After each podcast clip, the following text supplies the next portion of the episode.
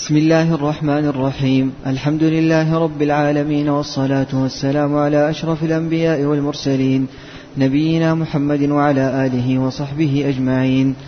اللهم اغفر لنا ولشيخنا وللحاضرين والمسلمين أجمعين. قال شيخ الإسلام ابن تيمية رحمه الله تعالى في العقيدة الواسطية وتؤمن الفرقة الناجية أهل السنة والجماعة بالقدر خيره وشره والإيمان بالقدر على درجتين. بسم الله والحمد لله والصلاة والسلام على رسول الله. الإيمان بالقضاء والقدر حكمه ومنزلته حكمه ومنزلته ركن من أركان الإيمان وحكمه واجب يجب الإيمان به. ومن لم يؤمن بالقضاء والقدر كافر والدليل. نعم. الدليل. الدليل. نعم. أه؟ قال أن نعم. قال براءة النبي صلى الله عليه وسلم ممن لم يؤمن به وقال أحرقه الله بالنار. أخذنا باب كامل في كتاب التوحيد. طيب. مراتب الإيمان بالقضاء القدر. نعم. أربعة وهي العلم. ما معنى العلم؟ أنه لابد أن تؤمن أن الله سبحانه وتعالى علم كل شيء ولا أخفى عليه شيء في الأرض ولا في السماء. حتى الذي لم يقع يعلم الله سبحانه وتعالى وقع كيف يقع. الثاني الكتاب. أنه كتب الله سبحانه وتعالى وأمر القلم أن يكتب مقادير كل شيء لن تقوم الساعة. إذا لا يتغير شيء مما كتب الله سبحانه وتعالى. صح؟ نعم. طيب. الثالث المشيئة. فما شاء الله كان وما لم يشأ لم يكن. طيب وقال للعبد هل للعبد مشيئة وإرادة؟ نعم لهم مشيئة وإرادة. ما هو الدليل؟ وما تشاءون إلا أن يشاء الله رب العالمين. لكن هذه المشيئة الإرادة لا يمكن تكون نافذة إلا بما شاء الله. فما شاء الله كان وما لم يشاء لم يكن. وما تشاءون إلا أن يشاء الله رب العالمين. طيب بعده الخلق. فالله سبحانه وتعالى خلق الخلق وخلق أفعال العباد. والله خلقكم وما تعملون الله خالق كل شيء. هل يلزم يا شيخ هل يلزم أنه هذه يعني يلزم الإيمان بها كلها؟ صح. هل يلزم الترتيب فيها أم لا؟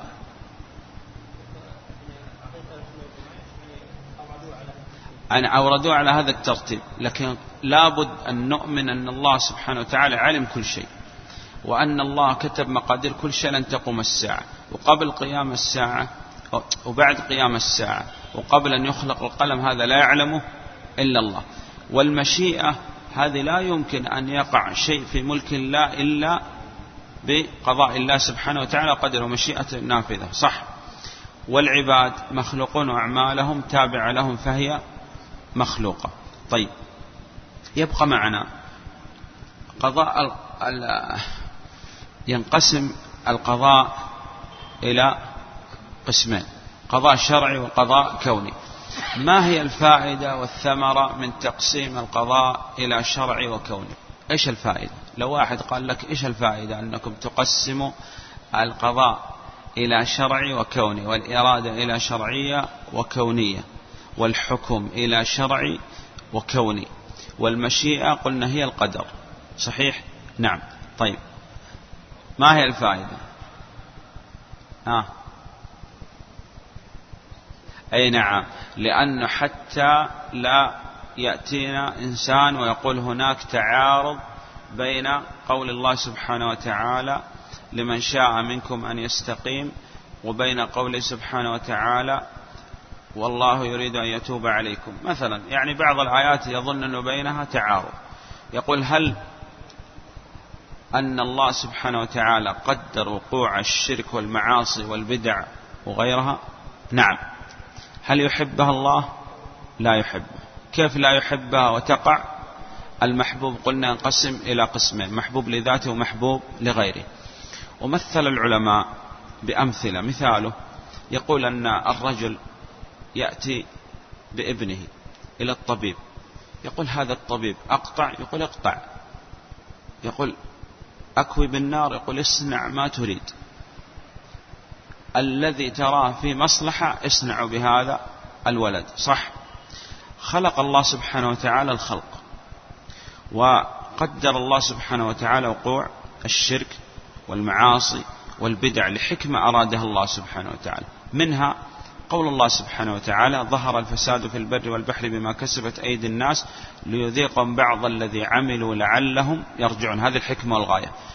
قال لو لم يكن في الأرض شرك وبدع وفتن لم يتبين الحكمة من خلق الجنة والنار ومن التكليف وإرسال الأنبياء والرسل عليهم الصلاة والسلام. كان الناس كلهم على أكمل الإيمان. صحيح؟ نعم. وبهذا قال يتبين الحكمة من خلق الجنة والنار وتكليف العباد. نعم. ومهم جدا أن نعلم أن في هذا الباب أن الناس انقسموا في هذا الباب إلى ثلاثة أقسام. قسم آمنوا بالقضاء والقدر. صحيح؟ ولم يؤمنوا بالشرع. قسم آمنوا بالقضاء والقدر. ولم يؤمنوا بالشرع. من هم؟ كفار الذين بعث فيهم النبي صلى الله عليه وسلم. آمنوا حققوا الإيمان بالقضاء والقدر. ليس ذاك التحقيق. المهم لكن آمنوا بالقضاء والقدر. لو شاء الله ما أشركنا ولا أبانا إذا آمنوا بالقضاء والقدر لكن لم يؤمنوا بالشرع.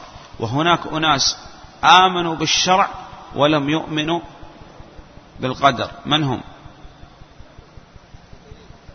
قدرية مجوس هذه الأمة صح؟ نعم ويقول أن العبد يخلق أفعاله. طيب وعندنا أهل السنة والجماعة جمعوا بين الشرع والقدر وهؤلاء هم أسعد الناس بالدليل. والدليل نقرأ كل يوم إياك نعبد إياك نستعين فاعبده وتوكل عليه.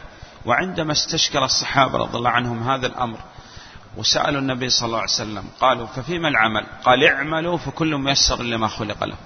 العبد يقول أنه في أمور الدنيا دائما يقدر أنه في أعلى المراتب. مثاله هذا الشيخ تقدم في وظيفتين. الوظيفة الأولى يأخذ فيها مرتب عشرة آلاف وبدل سكن ثلاثين ألف وكذا وكذا من المميزات. الوظيفة الثانية قدم فيها الراتب ألف ريال وليس هناك لا بدل سكن ولا أي مميزات. فهو يقدر نفسه أنه في الوظيفة الأولى للثانية إذا خطب امرأة يقدر أن هذه المرأة من أجمل خلق الله صح؟ وهو هذا دائما يقدر. ويسعى لنفسه أن يكون في أعلى المراتب في في الدنيا صحيح؟ فلا بد أن يكون هذا من باب أولى في أمور الآخرة أن تحسن الظن في الله سبحانه وتعالى. تقول أن الله سبحانه وتعالى اختارني أن أكون من أهل الجنة ولا بد أسعى لها سعيها وأنا مؤمن. صح؟ فأما من أعطى واتقى وصدق بالحسنى إذا تعاطى الأسباب. والله لا يمكن أن الله سبحانه وتعالى يضيع عليه هذا العمل. وقال من ظن غير ذلك يقول ابن القيم فقد ظن بالله ظن السوء. لأنه لا يمكن أن الله سبحانه وتعالى يضيع على العبد ما أفنى في طاعته وطاعة الأنبياء والرسل. أنه يضيع عليه هذا هذا كله بكبيرة أو بمعصية. أو أن لله كما يقول بعض المتصوفة يقول لله تعذيب الطائع وإثابة العاصي. يقول لا تستغرب إذا دخلت الجنة وجدت أمامك إبليس وفرعون وغيرهم. هذا ما يمكن يقال في حق حق الله سبحانه وتعالى. لا يمكن. وهذا أمر يعني أجمعت عليه الأمة أنه لا يمكن أن الله سبحانه وتعالى يعذب الأنبياء والرسل والصحابة ومن أفنوا حياتهم في طاعة الله سبحانه وتعالى. وهؤلاء لم يعرف الله سبحانه وتعالى ولا موجب أسمائه وصفاته وحمده وحكمته ورحمته. طيب. إذا العبد يحسن الظن في الله سبحانه وتعالى أن الله سبحانه وتعالى كتبه من أهل الجنة. ولكن هذا ليست كلمة تقال لا بد أن يصدقها العمل. فأما من أعطى واتقى وصدق بالحسنى فسنيسره لليسرى. ثم تقدم معنا أن خديجة رضي الله عنها قبل أن تؤمن. عندما فاجأ النبي صلى الله عليه وسلم جبريل في الغار فقال إني خشيت على نفسي. قال لخديجة قالت أبشر فوالله لا يخزيك الله أبدا. لم تعرف إيمان يومئذ ولم تدرس ولا غيره لكن عرفت أنه مثل النبي صلى الله عليه وسلم لا يمكن أن الله سبحانه وتعالى يضيع. فإذا لابد من حسن الظن ولابد من العمل. خلاف هذا سوء الظن ذلك ظن الذين كفروا فويل الذين كفروا من النار. وأما من بخل واستغنى وكذب بالحسنى قال فسنيسره للعسرى. إذا هذا الطريق أن الله سبحانه وتعالى قام الحجة على العباد. وهذا لا يعارض ما سبق في علم الله أن الله سبحانه وتعالى قال هؤلاء إلى الجنة وهؤلاء إلى النار. قبض قبضة. بعض الناس يعني يمثل الخالق الكامل بالمخلوق الناقص. يظن أن هذه القبضة بلا علم كما تكون قبضة الخلق. لا الله سبحانه وتعالى قبض هذه القبضة وهذا سبق في علم الله. من؟ هؤلاء. صحيح؟ نعم. إذا لا بد الجمع بين الشرع والقدر. ولا بد من إحسان الظن والعمل وهؤلاء أسعد الناس بالقضاء والقدر. نعم. وذكر شيخ الإسلام أمور منها أن الله سبحانه وتعالى سمى العبد مؤمن وكافر وبر وفاجر ومصلي وصائم ويحب المتقين ويحب المحسنين ولا يرضى عن القوم الكافرين. هذا دليل أن لهم عمل ولهم قدرة واختيار. وهذا لا يعارض أن الله سبحانه وتعالى هو الذي خلق العباد وخلق أفعال العباد. فلا تعارض بين هذا وهذا. إذا خلق الله الخلق وكلفهم بالأعمال ويقال أيضا يعني أحيانا المدرس للمادة في المدارس النظامية يعرف أنه مثلا فلان يعني على ما يعني يعرف من مشاركة الطلاب وكذا يعرف أن فلان باصف في المادة وفلان ناجح في المادة صح؟ وهذا بشر ليس عنده يعني شيء من علم الغيب لا قليل ولا كثير لكن هو ينظر إلى ما يحصل الطلاب. فالله سبحانه وتعالى ولله المثل الأعلى قال الله سبحانه وتعالى خلق الخلق وهو أعلم بما هم عاملون وهذا لا يعارض هذا وهذه هي طريقة أهل السنة والجماعة الجمع بين الشرع والقدر. نعم. والإيمان بالقدر على درجتين كل درجة تتضمن شيئين. نعم. فالدرجة الأولى الإيمان بأن الله تعالى علم بما الخلق عاملون بعلمه القديم. إذا لا يخفى عليه شيء. حتى أفعال الله سبحانه وتعالى هو سبحانه وتعالى يعلمها من باب أولى. نعم. الذي هو موصوف به أزلا وأبدا وعلم جميع أحوالهم من الطاعات والمعاصي والأرزاق والآجال. نعم. ثم كتب الله تعالى في اللوح المحفوظ مقادير الخلائق فأول ما خلق الله القلم قال له اكتب قال ما أكتب قال اكتب ما هو كائن إلى يوم القيامة. إذا لا يتغير شيء فيما كتب في اللوح المحفوظ. ولو جاءنا إنسان ببعض الشبه وكذا وقال مثلا أن النبي صلى الله عليه وسلم قال من أحب أن يبسط له في رزقه وينسأ له في أجله فليصل رحمه. قال كيف تجمع بين هذا وبين أنه لا يغير شيء مما كتب في اللوح المحفوظ؟ نقول لا إشكال بإذن الله ولا تعارض. الله سبحانه وتعالى علم قبل أن يخلق هذا العبد أن هذا العبد قدر الله سبحانه وتعالى أن يصل رحمه. وهذه صلة الرحم فيها زيادة في العمر لكن لا يمكن أن يزاد أو يغير شيء فيما عند الله سبحانه وتعالى. فالله سبحانه وتعالى علم ما الخلق عامله. وكتب الأرزاق والآجال والأعمال وغيرها. نعم. فما أصاب الإنسان لم يكن ليخطئه وما أخطأه لم يكن ليصيبه. نعم وهذا تقدم معنا في ثمرة الإيمان بالقضاء القدر أنه لا يتم الإيمان إلا به ركن من أركان الإيمان وواجب من واجبات الدين والثاني من تمام توحيد الربوبية والثالث أن لا يحزن الإنسان على ما فات وأن يعلم أن كل ما أصابه هو بقضاء الله وقدره. وقال ألا يفرح بعمله لأن كل ما به من خير فهو من الله سبحانه وتعالى. نعم. والطمأنينة نعم.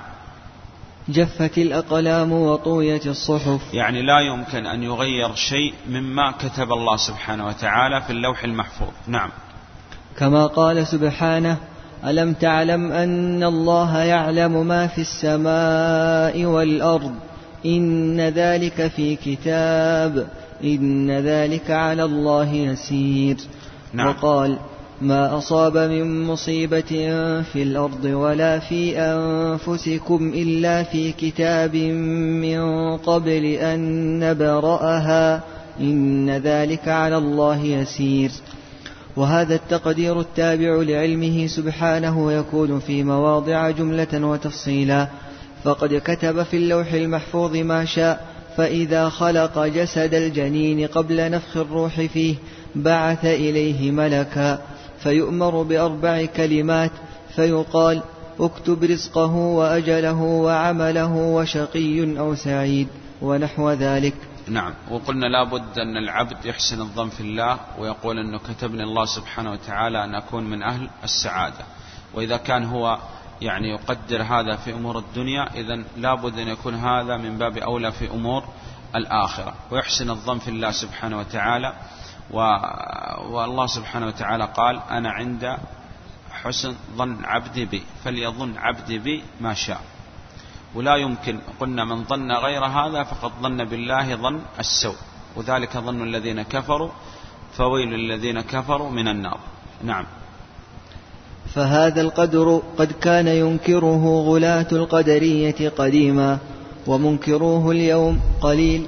يقول أنه بعض الناس يعني إذا درسنا مثل هذا الكلام عن القدرية وعن المعتزلة وعن الخوارج وعن بعض الفرق.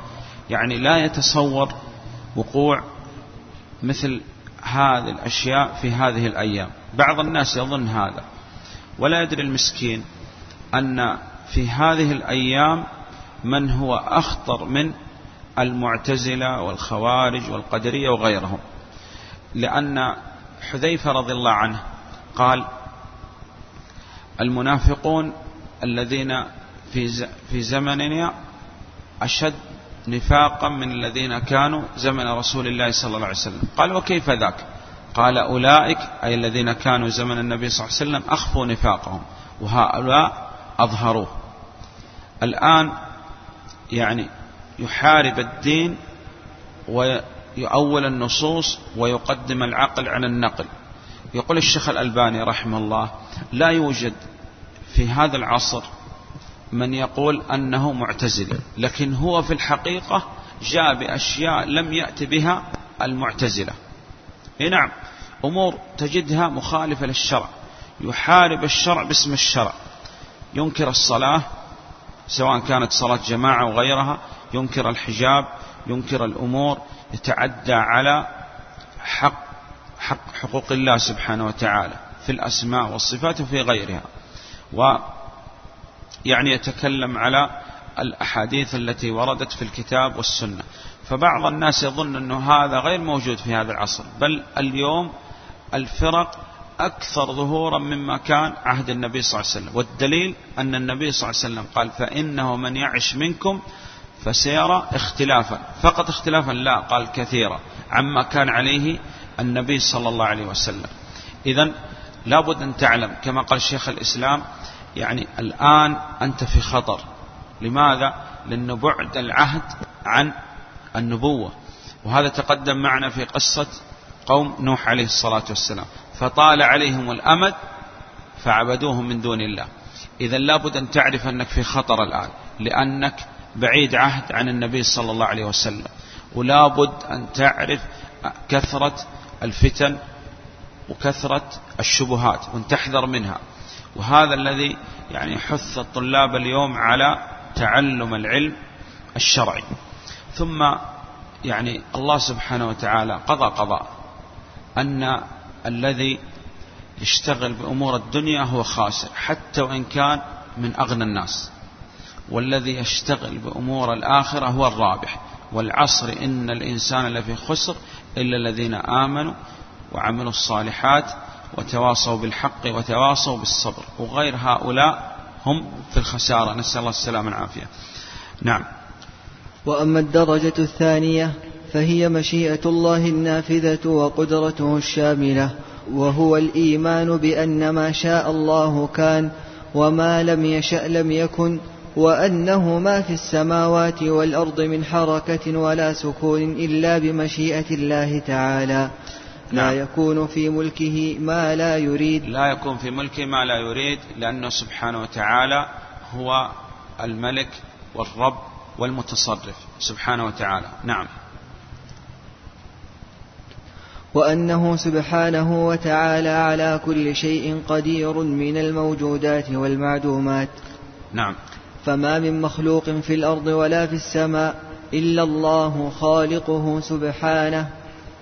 لا خالق غيره ولا رب سواه. وهذا تقدم معنا الرد على القدرية لأنهم يقولون أن العبد هو الذي يخلق أفعاله. نعم.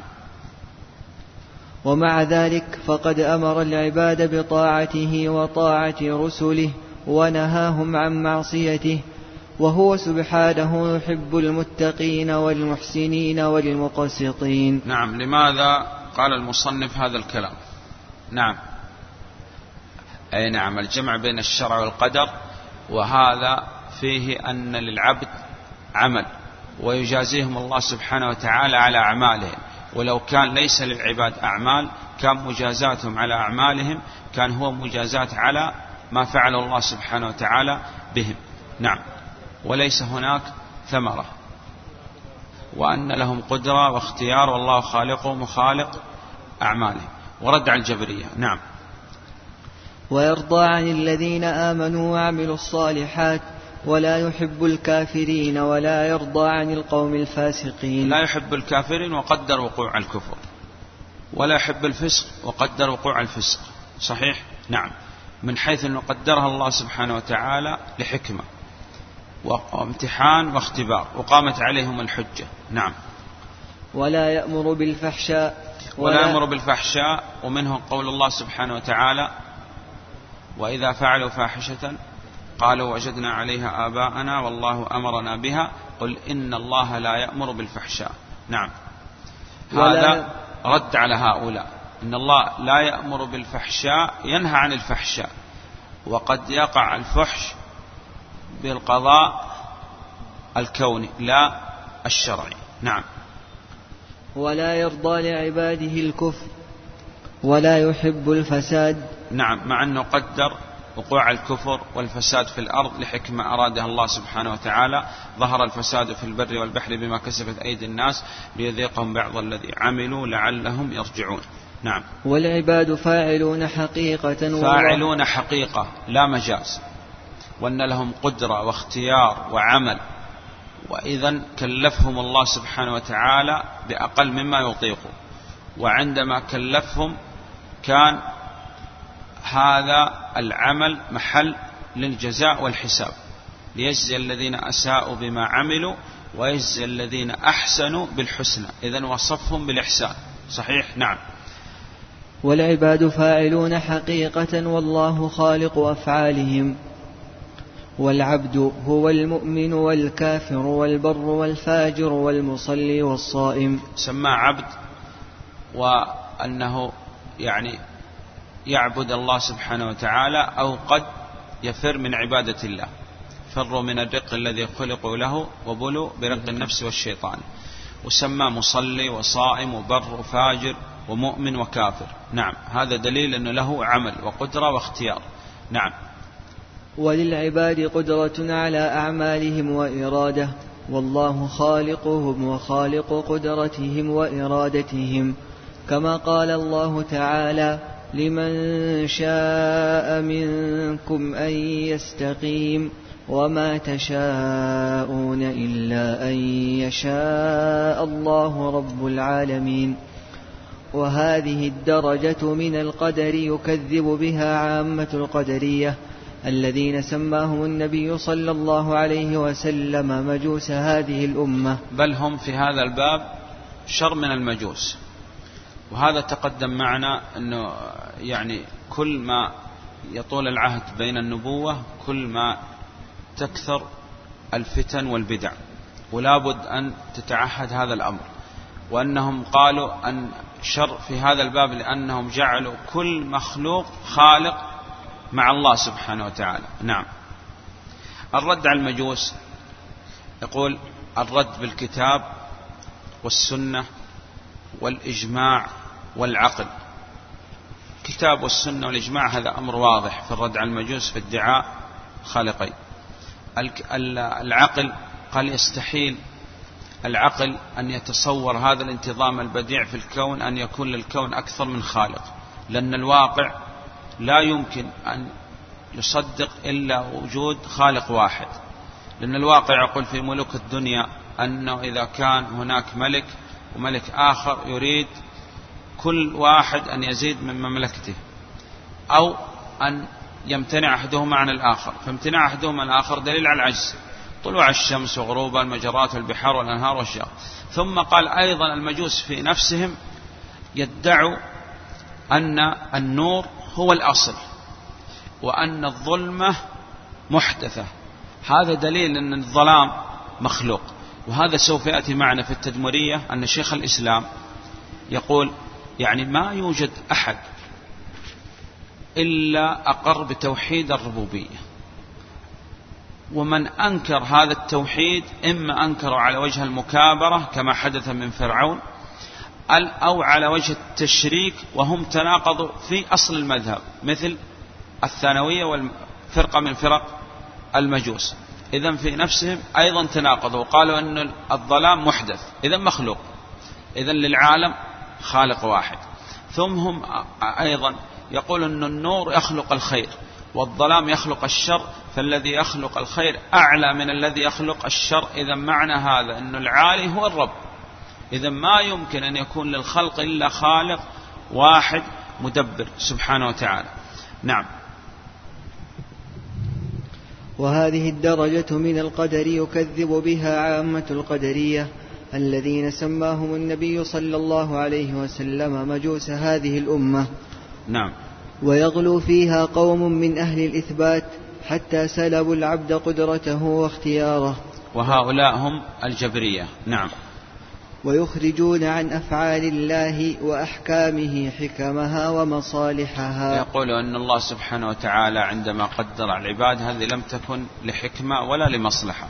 تعالى الله سبحانه وتعالى عما يقولون. نعم. قال شيخ الإسلام رحمه الله تعالى ومن أصول الفرقة الناجية أن الدين والإيمان قول وعمل. قول هذا تقدم معنا أن الإيمان قول وعمل واعتقاد يزيد وينقص. وأن هذا هو الإيمان عند أهل السنة. يتضمن خمس أشياء. إذا اختل واحد من هذه الخمسة ليس بإيمان عند أهل السنة. قول وعمل واعتقاد يزيد وينقص. إذا كان يقول بلسانه ولا يعتقد بقلبه فهو منافق. يعتقد بقلبه ولا يقول بلسانه مثل أبو طالب. يعتقد بقلبه ولم يقل بلسانه. مؤمن كافر بل شهد الله سبحانه وتعالى على كفره. الثالث عمل لا بد من عمل. عهد الذي بيننا وبينهم الصلاة فمن ترك فقد كفر. يزيد أيكم زادته هذه إيمانا. وإذا يزيد لا بد ينقص. وجاء نقصان الدين مصرحا به في السنة في قوله عليه الصلاة والسلام ما رأيت من ناقصات عقل ودين. هذا هو الإيمان عند أهل السنة والجماعة. وأركان ستة وتقدم معنا. نعم. ومن أصول الفرقة الناجية أن الدين والإيمان قول وعمل قول القلب واللسان وعمل القلب واللسان والجوارح. نعم. فأعلاها قول لا إله إلا الله وأدناها إماطة الأذى عن الطريق هذا عمل الجوارح والحياء هذا عمل القلب. نعم. وهذا الدليل الأدلة على ما ذكرنا في التعريف الشرعي للإيمان. نعم. وأن الإيمان يزيد بالطاعة وينقص بالمعصية. تقدم معنا أن أسباب زيادة الإيمان الأول دراسة الأسماء والصفات ودراسة التوحيد. الثاني التفكر في مخلوقات الله. الثالث كثرة الطاعات مع الدوام عليها. والرابع ترك المعاصي. وأسباب نقص الإيمان ترك دراسة التوحيد والأسماء والصفات وترك التفكر في مخلوقات الله وترك فعل الطاعات. والرابع نسأل الله السلامة والعافية. فعل المعاصي. نعم. وهم مع ذلك لا يكفرون أهل القبلة بمطلق المعاصي والكبائر. يقول مع هذا أنهم لا يكفرون أهل المعاصي وأهل الكبائر بمطلق الكبيرة حتى ينكر ما هو معلوم من الدين بالضرورة. ففاعل الكبيرة عندهم مؤمن بإيمان فاسق بكبيرته أو مؤمن ناقص الإيمان. لا نصف بالإيمان الكامل كما تصف المرجئة ولا نخرج من الدين ونجعله كافر كفر أكبر مخرج من الملة كما تقول الخوارج. ولا نقول أنه مخلد في النار خلود أبدي كما تقول الخوارج والمعتزلة بل نقول هو تحت المشيئة. إن شاء الله عذبه وإن شاء عفى عنه. نعم. وهم مع ذلك لا يكفرون أهل القبلة بمطلق المعاصي والكبائر كما تفعله الخوارج. نعم. بل الأخوة الإيمانية ثابتة مع المعاصي كما قال سبحانه بل في آية بل الأخوة الإيمانية ثابتة. الأخوة الإيمانية أولا هل أصحاب الكبائر هل صاحب الكبيرة يحب أم يبغض؟ قال لا يحب ولا يبغض. هل هو في منزلة بين المنزلتين قال لا. يح... ليس عند أهل السنة والجماعة مثل هذا شيء أنه منزلة بين المنزلتين يحب بما فيه من إيمان ويبغض بما فيه من معصية. هل يجالس وهو يرتكب المعاصي والكبائر؟ لا لأنه هذه مجالسة هؤلاء نوع من الإقرار. مفهوم؟ طيب. إذا يحب بما فيه من إيمان ويبغض بما فيه من معصية. نعم. بل الأخوة الإيمانية ثابتة مع المعاصي كما قال سبحانه في آية القصاص فمن عفي له من أخيه شيء وقال وإن لحظة هذا المصنف رحمه الله يسوق هذه الأدلة ردا على الخوارج. من شبه الخوارج أن النبي صلى الله عليه وسلم قال سباب المسلم فسوق وقتاله كفر ويقول أن النبي صلى الله عليه وسلم صرح أن قتل المسلم كفر. نقول الرد على هذا أولا أن كل ما أطلق الشرع عليه أنه شرك أو كفر ولم يعرف بألف الأصل أنه غير مخرج من الملة فهو كفر دون كفر. الثاني أن النبي صلى الله عليه وسلم قال أن الله سبحانه وتعالى قال فمن عفي له من أخيه. فسماه أخا له في الله مع أنه هو قاتل له. صحيح؟ نعم. هذا ما لم يعتقد حل دم المسلم. إذا اعتقد كفر وإن لم يقتل. كما تقدم معنا. إذا هذه الشبهة الأولى والرد عليها بالآية. والرد بالآية يكفي. نعم. وقال وإن طائفتان من المؤمنين اقتتلوا فأصلحوا بينهما. أو المسألة الأولى احتجوا بقول الله سبحانه وتعالى يعني الخوارج قول الله سبحانه وتعالى ومن يقتل مؤمنا متعمدا فجزاء جهنم. والثانية في قتال المسلم مع المسلم أو جماعة من المسلمين مع جماعة من المسلمين. والله سبحانه وتعالى قال إنما المؤمنون إخوة فأصلحوا بين أخويكم. فسمى الفئة الباغية الفئة الباغية هي التي تخرج على السلطان بحجة بشبهة. تخرج على السلطان بشبهة يكون لهم قوة وغلبة. فالواجب على السلطان أن يرسل لهم من يناظرهم. فإن رجعوا تركهم وإن أبوا استعان بالله وقاتلهم على ما ورد في الكتاب والسنة. نعم. على ما ورد في الكتاب والسنة يعني قال لا يسبي ذراريهم ولا يستبيح أموالهم قال ولا يهجز يجهز على الجرحى أو يتبع الفار منهم إذا فر أحد منهم يتركهم. نعم. إذا الفئة الباغية هي طائفة لهم غلبة وعندهم شبه يخرج بها على جماعة المسلمين وعلى السلطان. فالواجب على السلطان أولا أن يبعث لهم من يناظرهم ويردهم إلى الحق. فإن أبوا استعان بالله وقاتلهم. نعم. وهي مؤمنة على ما ذكر الله سبحانه وتعالى. نعم. لكن هل إيمانها كامل؟ لا. نعم. بعد. وقال وإن طائفتان من المؤمنين اقتتلوا فأصلحوا بينهما. فإن بغت إحداهما على الأخرى فقاتلوا التي تبغي حتى تفيء إلى أمر الله. فإن فاءت فأصلحوا بينهما بالعدل وأقسطوا. إن الله يحب المقسطين.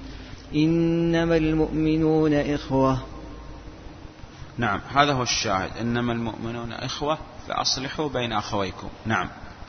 ولا يسلبون الفاسق الملي. يبقى أيضا يعني من الشبه عند الخوارج أن النبي صلى الله عليه وسلم قال لا يزني الزاني حين يزني وهو مؤمن. وسوف يذكر الحديث. آه، قال لا يزني الزاني حين يزني وهو مؤمن أي كافر. هل هذا الكلام صحيح أم لا؟ هذا هو رأي الخوارج. نعم. صحيح عند الخوارج. لكن كيف نرد عليهم؟ نرد عليهم بأمور. منها زنى وانسرق. الثاني إقامة الحد. حد ماذا؟ حد الزنا على الزاني. هذا دليل أنه يطهر هذا الذنب. ولو كان هو كافر مرتد كان أقيم عليه حكم المرتد. ودفاع النبي صلى الله عليه وسلم عن الغامدية وعن ماعز رضي الله عنهما. هذا دليل على الإيمان. مفهوم؟ نعم. وهذا سوف تأتي معنا إن شاء الله من كلام مصنف نعم. ولا يسلبون الفاسق الملي الإيمان الفاسق بالكل. الذي خرج ومنه الفويسقة لأن قال يعني تخرج. قال الفاسق الملي يعني من من؟ كان على ملة الإسلام. فكل من استقبل القبلة وكان على ملة الإسلام فهذا لا نسلب الإيمان بالكلية ولا نصف بالإيمان الكامل. فهو مؤمن بإيمان فاسق بكبيرته. نعم. ولا يسلبون الفاسق الملي الإيمان بالكلية. الإيمان بالكلية نقول ليس بمؤمن يعني لكن نقول مؤمن بإيمان فاسق بكبيرته أو مؤمن ناقص الإيمان ولا نصف بالإيمان الكامل. نعم. ولا يخلدونه في النار. لا يخلدونه في النار كما تقوله المعتزلة والخوارج لأن اتفق المعتزلة والخوارج أن صاحب الكبيرة خالد مخلد خلود أبدي في النار. نحن ما نخلد في النار ونقول هو تحت المشيئة. نعم. ولا يسلبون الفاسق الملي الإيمان بالكلية ولا يخلدونه في النار كما تقول المعتزلة. المعتزلة والخوارج. نعم. بل الفاسق يدخل في اسم الإيمان المطلق. يعني المطلق للكامل. مثل قول الله سبحانه وتعالى فتحرير رقبة مؤمنة أي مسلمة. يعني نصفه بالإسلام. نعم. في مثل قوله تعالى فتحرير رقبة مؤمنة أي مسلمة. نعم. وقد وقلنا قد يأتي الإيمان ويراد به الإسلام. وقد يأتي الإيمان ويراد به ما هو أعلى من الإسلام. ومنها قول الله سبحانه وتعالى إنما المؤمنون الذين إذا ذكر الله وجلت قلوبهم هذا شيء أعلى من الإسلام. قالت الأعراب آمنا. إذا هذا شيء فوق الإسلام. صحيح؟ قل لم تؤمنوا ولكن قولوا أسلمنا. مفهوم؟ نعم.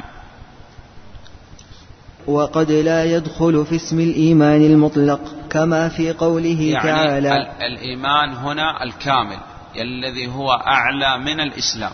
كما في قوله تعالى إنما المؤمنون الذين إذا ذكر الله وجلت قلوبهم. نعم. وقد لا يدخل في اسم الإيمان المطلق كما في قوله تعالى إنما المؤمنون الذين إذا ذكر الله وجلت قلوبهم. إذا علق الإيمان في هذه الآية على خمسة أوصاف. الذين إذا ذكر الله وجلت أي خافت قلوبهم. وقال الشيخ بن عثيمين رحمه الله إذا كان القرآن يتلى عليك ولا يؤثر فيك ولا تخاف فاعلم أنك على خطر. أن تكون من الذين قال عليه الصلاة والسلام فيهم يقرؤون القرآن ولا جاوز تراقيهم وإذا تليت عليهم آياته زادتهم إيمانا وهذا دليل الإيمان يزيد وينقص. وهذا الواجب أن إذا تليت آيات الله سبحانه وتعالى أن نخاف وأن نقف عند حدود الله وغير هذا يكون استهزاء.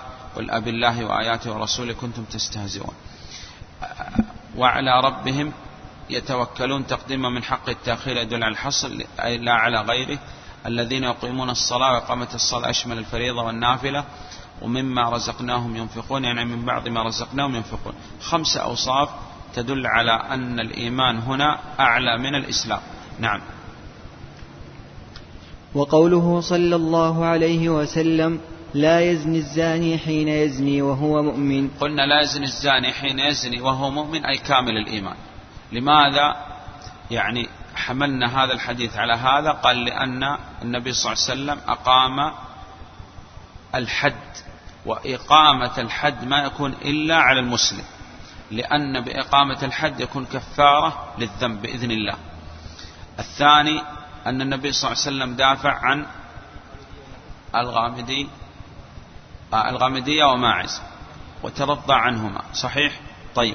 والثالث حديث أبي ذر وغيره من الأحاديث وهذا فيها الرد على الخوارج والمعتزلة. نعم.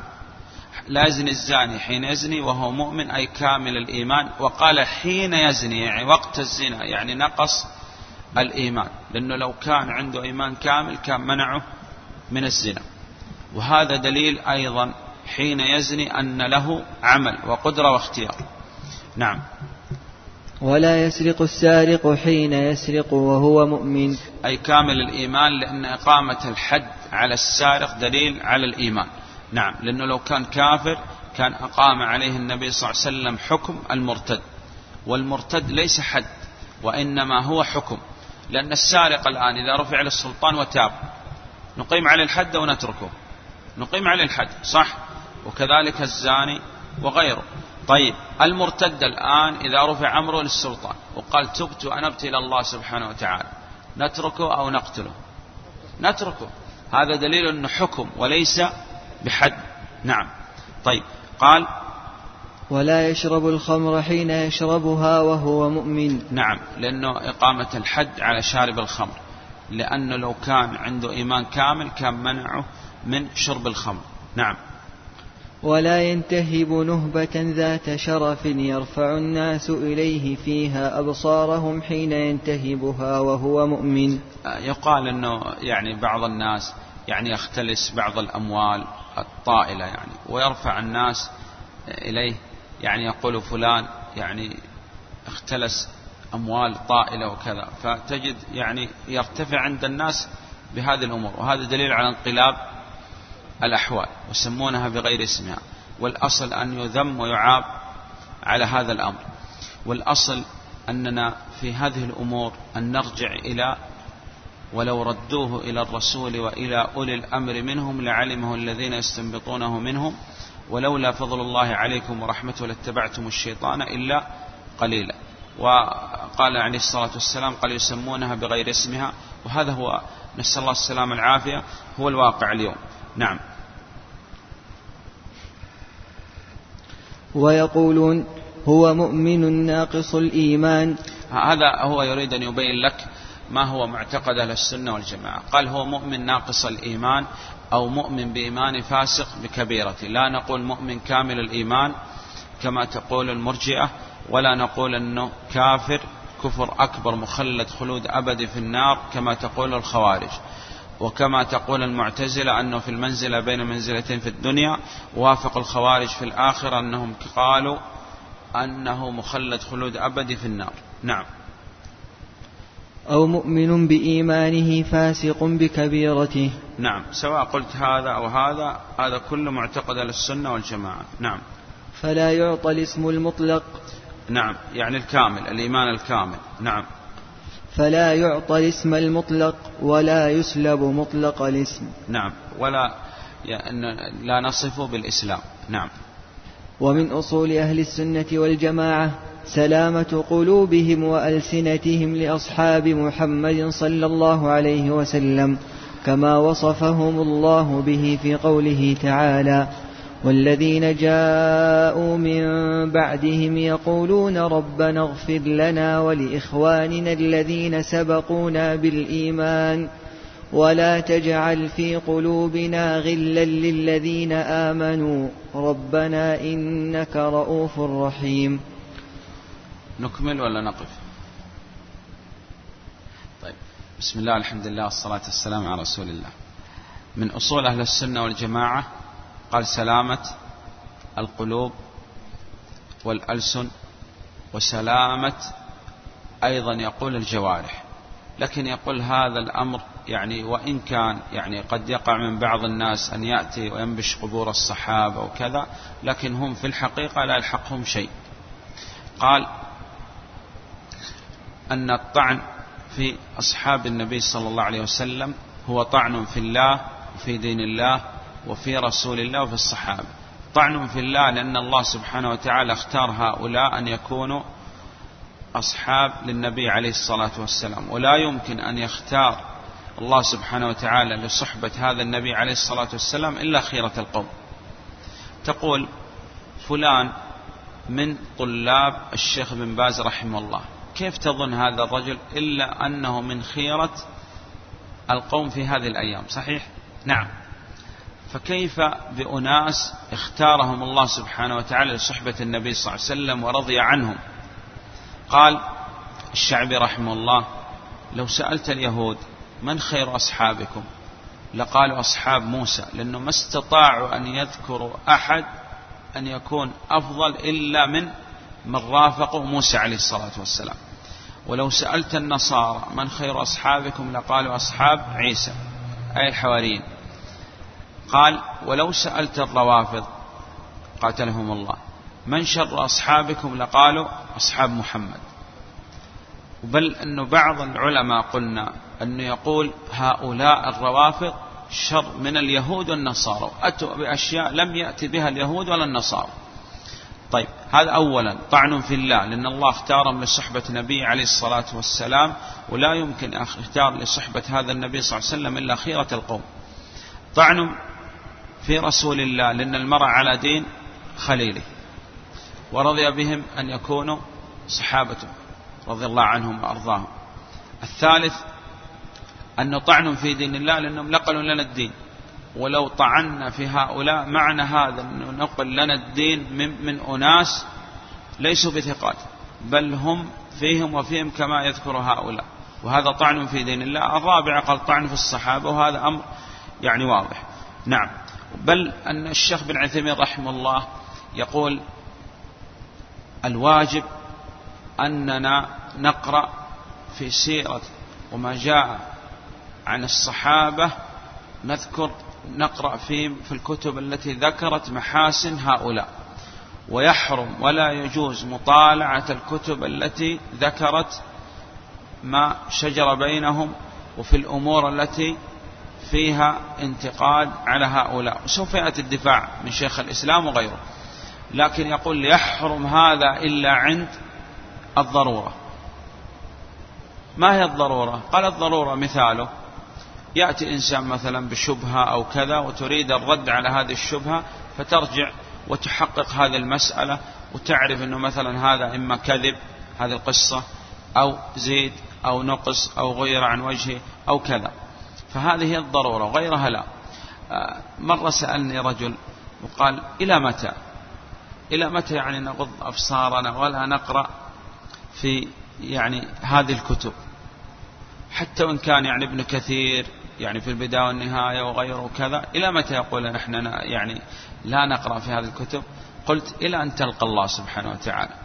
تلقى الله وأنت مؤمن وتطيع الله سبحانه وتعالى في قوله والذين جاءوا من بعدهم وتطيع النبي صلى الله عليه وسلم وتسير على ما كان عليه إجماع الأمة من ذكر محاسن الصحابة والسكون عما شجر بينهم.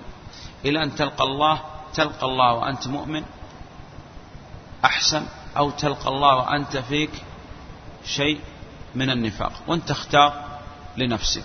نعم.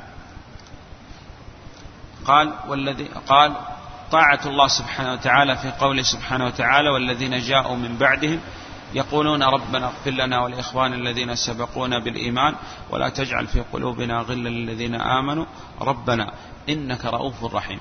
نعم. وطاعة النبي صلى الله عليه وسلم في قوله لا تسبوا أصحابي نعم. وطاعة النبي صلى الله عليه وسلم في قوله لا تسبوا أصحابي فوالذي نفسي بيده لو أن أحدكم أنفق مثل أحد ذهبا ما بلغ مد أحدهم ولا نصيفه. إذا هذا سوف يشرح شيخ الإسلام يقول أن لهم من الحسنات والوعد بالمغفرة ما ليس لغيرهم وأن الحسنات تتضاعف لهم ما لا تتضاعف لغيرهم. نعم. ويقبلون ما جاء به الكتاب أو السنة أو الإجماع من فضائلهم ومراتبهم. الله أعلم أنه الكتاب والسنة والإجماع. إذا ثبت فضل الصحابة بالكتاب والسنة وإجماع الأمة. نعم. فيفضلون من أنفق من قبل الفتح وهو صلح الحديبية. إذا بين لنا شيخ الإسلام لا يستوي منكم من أنفق من قبل الفتح وقاتل. قال الفتح هو صلح الحديبية. وسمى الله سبحانه وتعالى فتح لأنه انتشر الإسلام عندما كان الصلح بين النبي صلى الله عليه وسلم وبين كفار مكة. وهذا قال فيه الرد على من يقول أنه أكثر من انتشر الإسلام انتشر بالسيف. لا انتشر الإسلام بدعوة أهل السنة والجماعة. وقد ينتشر الإسلام أكثر بالدعوة من السيف. نعم. لأن يقول السيف يقدر عليه كل أحد في الغالب. لكن الدعوة إلى الله لابد أن تكون على علم وبصيرة. وهذا لا يقدر عليه إلا الخاصة. نعم. ولذلك رفع الله سبحانه وتعالى رتبة العلماء فوق الشهداء. نعم. فيفضلون من أنفق من قبل الفتح وهو صلح الحديبية وقاتل على من أنفق من بعد وقاتل. نعم. ويقدمون المهاجرين على الأنصار. يقدمون المهاجرين على الأنصار. هذا التقديم في الجملة وقد يكون في بعض الصحابة يكون أنصاري أعلى من بعض المهاجرين.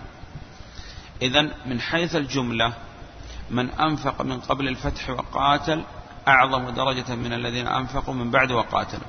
والمهاجر الأصل في المهاجرين أنهم أفضل من الأنصار. لقد قد يأتي عندنا أنصاري أفضل من مهاجر. لماذا كان المهاجر أفضل من الأنصاري؟ قال لأنهم جمعوا بين الهجرة والنصرة. إذن عندهم زيادة في العمل. والأنصار ليس عندهم هجرة وإنما عندهم نصرة. طيب. الصحابة أفضل الخلق بعد الأنبياء والرسل عليهم الصلاة والسلام. لماذا؟ لأن الأمة هذه أفضل الأمم. كنتم خير أمة أخرجت للناس. وأفضل الأمة بعد النبي صلى الله عليه وسلم الصحابة رضي الله عنهم. إذا من حيث الجملة ومن حيث الأفراد الصحابة لا يمكن أن يساويهم أحد. يعني لو اجتمع كل التابعين لا يمكن أن يعدلوا ويساوي صحابي واحد. وهذا فضل الله يؤتيه من يشاء. ولكن قد يأتي عندنا من أتباع التابعين من هو أفضل من تابعي. لكن لا يمكن أن يأتي أحد بعد الصحابة أفضل من الصحابة سواء كان في الجملة أو منفردين. مفهوم؟ نعم. طيب. قال طيب ماذا تقول؟ قال في أن النبي صلى الله عليه وسلم قال في ويس القرني أنه مستجاب الدعوة وكذا. قال ثبوت الفضل الخاص لا يستلزم ثبوت الفضل العام. هو حدد النبي صلى الله عليه وسلم أنه مستجاب الدعوة ولم يقل أن أويس أفضل من عمر رضي الله عنه. بل لا يمكن لو يأتي التابعين وأتباع التابعين أن يعدلوا صحابي واحد فما بالك بعمر رضي الله عنه. نعم. ويؤمنون بأن الله قال لأهل بدر وكانوا ثلاثمائة وبضعة عشر. آه الآن يريد المصنف رحمه الله أن يثبت فضائل الصحابة. ومن فضائل الصحابة أولا قال أن من أنفق من قبل الفتح وقاتل وحتى لا يتوهم أن الذين بعد الفتح ليس فيهم خير قال الله سبحانه وتعالى وكلا وعد الله الحسنى. إذا الصحابة كلهم في الجنة. هذا من حيث الجملة. لكن لا نشهد لصحابي بعينه أنه في الجنة إلا لمن شهد له الله وشهد له النبي صلى الله عليه وسلم. إن كان كل مؤمن في الجنة فما بالك بالصحابة. إذا الصحابة كلهم في الجنة والدليل وكلا وعد الله الحسنى وحتى لا يتوهم متوهم أن الذين بعد الفتح ليس فيهم خير. قال وكلا وعد الله الحسنى. الثاني قال قدم الله سبحانه وتعالى المهاجرين على الأنصار لأنهم قدموا جمعوا بين الهجرة والنصرة. والأنصار والأنصار جمعوا آه، قال نصروا ولم يكن لهم هجرة. وذلك فضل الله يؤتي من يشاء. وهناك بعض الأنصار قد يكون أفضل من بعض المهاجرين. ثم بعد هذا يذكر من شهد لهم الله سبحانه وتعالى وشهد لهم النبي صلى الله عليه وسلم بأعيانهم أنهم من أهل الجنة. وتقدم معنا أن الشهادة بالجنة والنار معتقد أهل السنة والجماعة في الشهادة في الجنة والنار أننا لا نشهد لإنسان بعينه أنه من أهل الجنة أو من أهل النار إلا لمن شهد له الله سبحانه وتعالى أو شهد له النبي عليه الصلاة والسلام. هذا عليه إجماع الأمة. هناك أمر زائد على هذا أن من شهدت له الأمة بالتقوى والصلاح والاستقامة والهداية نشهد له بعين أنه من أهل الجنة. قال لكن هذا ليس عليه إجماع في خلاف بين أهل السنة والجماعة. الشيخ بن عثيمين رحمه الله يرجح هذا القول ودليل هذا القول أن النبي صلى الله عليه وسلم عندما مرت جنازة فأثنوا عليها خيرا قال وجبت وجبت. ومرت جنازة فأثنوا عليه شرا قال وجبت وجبت. فسئل النبي صلى الله عليه وسلم عن هذا قال أنتم شهداء الله في الأرض. فمن شهدت له الأمة بالتقوى والصلاح والاستقامة والهداية يقول الشيخ بن عثيمين رحمه الله كالأئمة الأربعة منهم الإمام أبو حنيفة رحمه الله تعالى. قال ومن شهدت له الأمة بالكفر والشرك ونشر البدع محاربة الدين وغيره قال هذا نشهد له بعين أنه من أهل النار. نعم. طيب. وقال من مات على الإسلام نحكم على ظاهره أنه مسلم. ويعامل معاملة المسلم. والله أعلم بما ختم له أو بما كان يعتقد. ومن قال مات على الكفر فنحن نحكم على ظاهره بالكفر ونعامل معاملة الكافر. ولا نترضى عنه ولا نصلي عليه ولا ندفن في مقابر المسلمين. بل إذا مررنا بمقابر الكفار نقول أبشروا بالنار. صحيح؟ والله أعلم بما ختم له. نعم هذا هو معتقد أهل السنة والجماعة. نعم في الشهادة بالجنة والنار. يقول أن أهل بيعة الرضوان أنهم يعني في الجنة. نعم وكذلك أهل بدر. نعم فإن الله سبحانه وتعالى قال اعملوا ما شئتم فقد غفرت لكم. نعم. ويؤمنون بأن الله قال لأهل بدر وكانوا ثلاثمائة وبضعة عشر. اعملوا ما شئتم فقد غفرت لكم. نعم. وبأنه لا يدخل النار أحد بايع تحت الشجرة. هذه الشجرة قطعها هذه الشجرة في الحديبية قطعها عمر رضي الله عنه حماية لحمى التوحيد. وهذا فيه يعني باب في كتاب التوحيد باب من تبرك بشجر أو حجر نحوهما. نعم. حتى لا تكون ذريعة لأن تعبد من دون الله. نعم. وبأنه لا يدخل النار أحد بايع تحت الشجرة كما أخبر به النبي صلى الله عليه وسلم. بل قد رضي الله عنهم ورضوا عنه. فيه إثبات آه، رضا الله سبحانه وتعالى عن الصحابة. ولا يمكن أن يكون الرضا كالرضا وفي إثبات صفة الرضا لله سبحانه وتعالى وجه اللائق به وإثبات الرضا ومقتضى الرضا. نعم. بل قد رضي الله عنهم ورضوا عنه وكانوا أكثر من ألف وأربعمائة. نعم.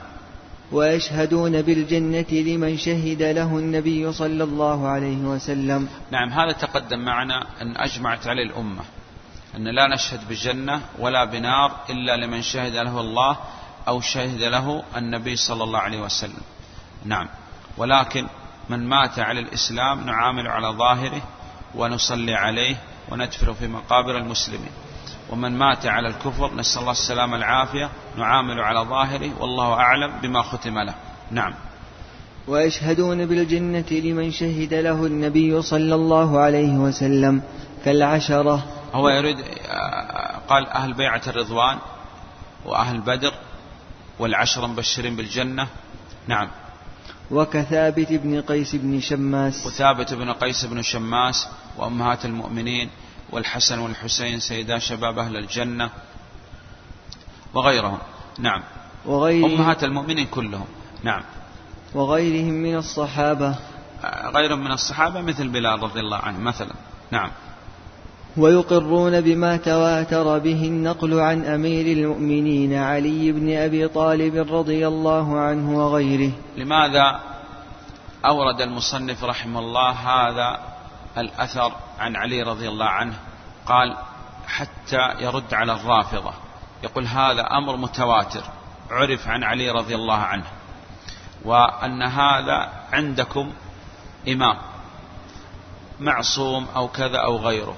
فلا بد أن تأخذوا بقول علي رضي الله عنه ولذلك قال هذا إمام عندكم وشهد بإمامة أبي بكر وعمر إذا لابد تشهدوا بما شهد به علي رضي الله عنه إذا تعتقد أن فيه أنه إمام. نعم. بما تواتر يعني متواتر عن علي رضي الله عنه هذا أمر معروف. نعم. ويقرون بما تواتر به النقل عن أمير المؤمنين علي بن أبي طالب رضي الله عنه وغيره من أن خير هذه الأمة بعد نبيها أبو بكر ثم عمر ويثلثون بعثمان ويربعون بعلي رضي الله عنهم. كما دلت عليه الآثار وكما أجمع الصحابة على تقديم عثمان في البيعة. إذا هذا هو معتقد أهل السنة والجماعة أن الأمة هذه أفضل الأمم وأفضل الأمة بعد النبي صلى الله عليه وسلم أبي بكر ثم عمر. قال وفي الخلافة أن الخليفة بعد رسول الله صلى الله عليه وسلم الصديق رضي الله عنه ثم عمر. ثم عثمان ثم علي.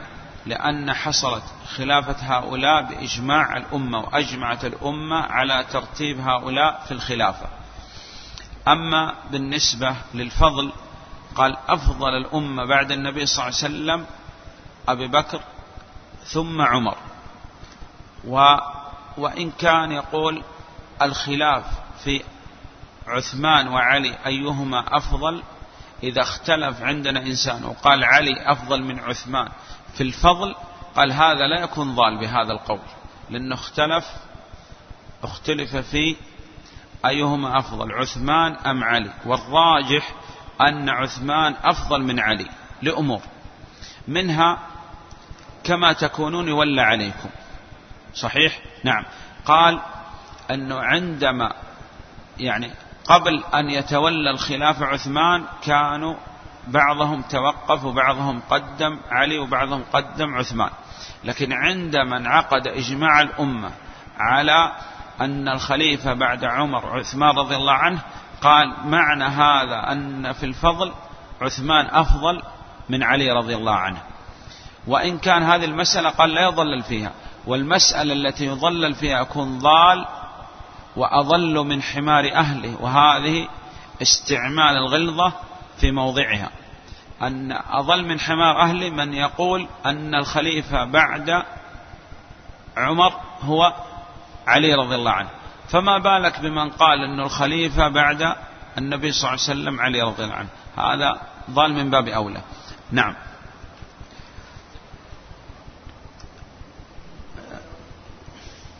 قال ويثلثون بعثمان ويربعون بعلي رضي الله عنهم.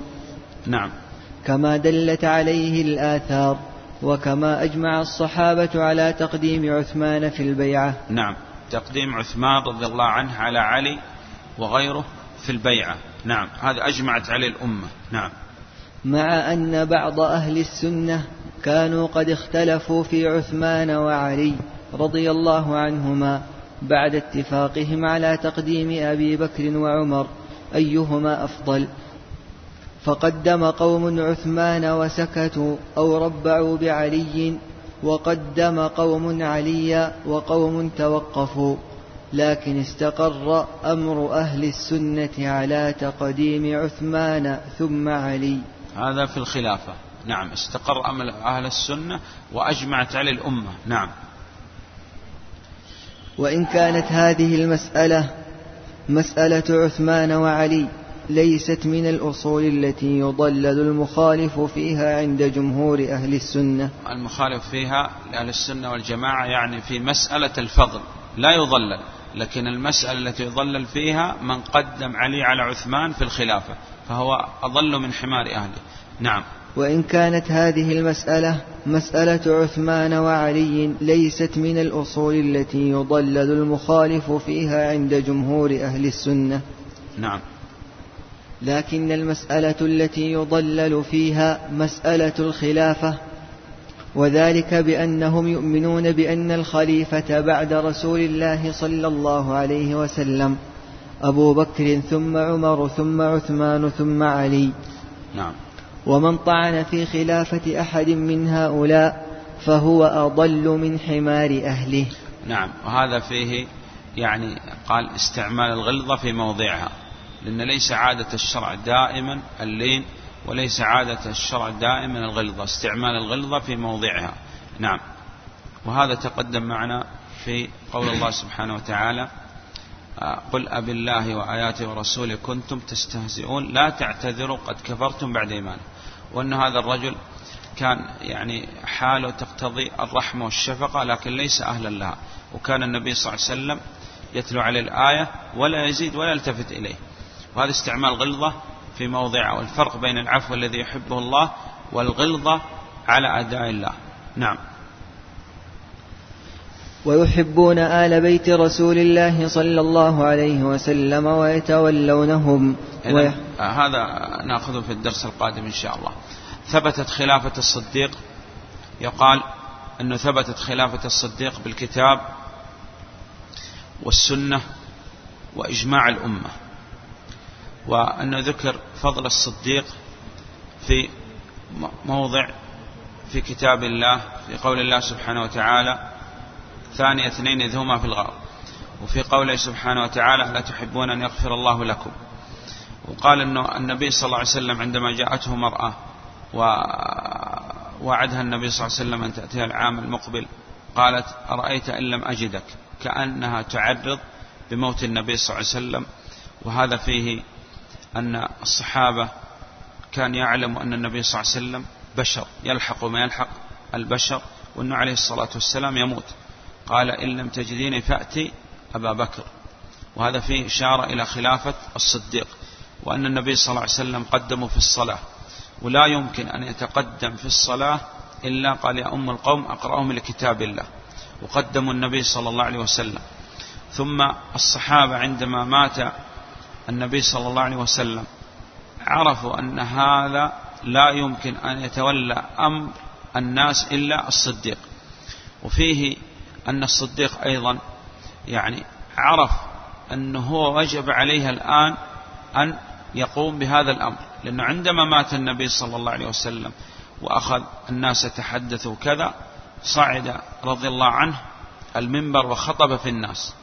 وهذا قال أن الواجب أن العالم إذا كان يعرف من نفسه أنه أصلح الناس لهذا المقام أن يبادر ولا يترك هذا.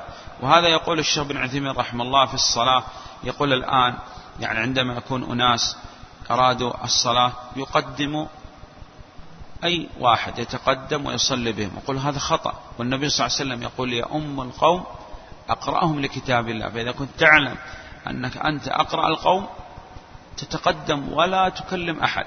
وهذا ليس من باب التصدر وحب الترأس لا هذا من باب أنك أنت أهل وهذا فرض الآن عليك أن تقوم بهذا الذي كتب الله سبحانه وتعالى عليك.